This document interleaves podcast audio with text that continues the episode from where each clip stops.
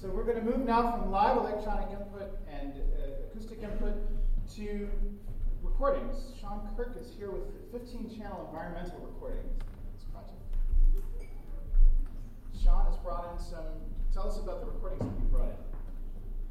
Uh, yes, I thought I'd try and record environmental sound using 15 microphones, which obviously are mapped to the 15 pillars we have here. What does environmental sound? You don't mean that buying carbon off, offsets for the electricity you use. You mean something else? No, no, I mean uh, trying to recreate the environment uh, space.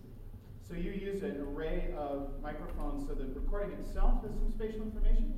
Yeah, it was uh, recorded in a, in a hall, which is quite lively anyway. Uh, so you hear actually the sound of the hall is meant to be reproduced in this environment here. So that's the that's the theory. Watching you load. Yeah, right. It's actually ready. That's loaded. Still loading. So did, what, what did you discover kind of bringing those recordings um, here? I mean, we heard them all, and I think you guys will like how they sound. But um, what happened in the sort of trans- translation from the original recordings to here?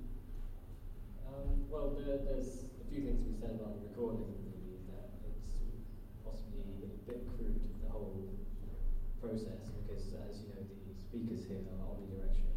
So what would be nice would be to get 15 omnidirectional microphones to try and match the polar patterns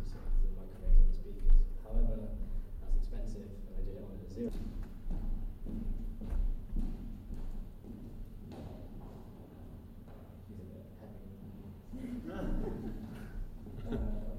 um, have some marbles here, rolling around the wooden floors and falling down.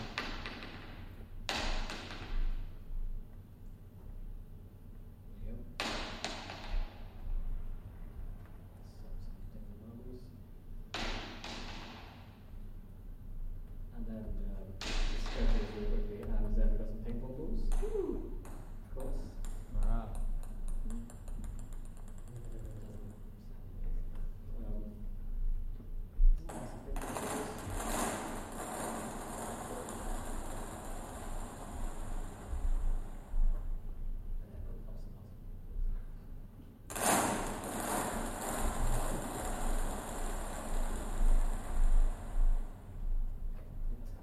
Let's hear,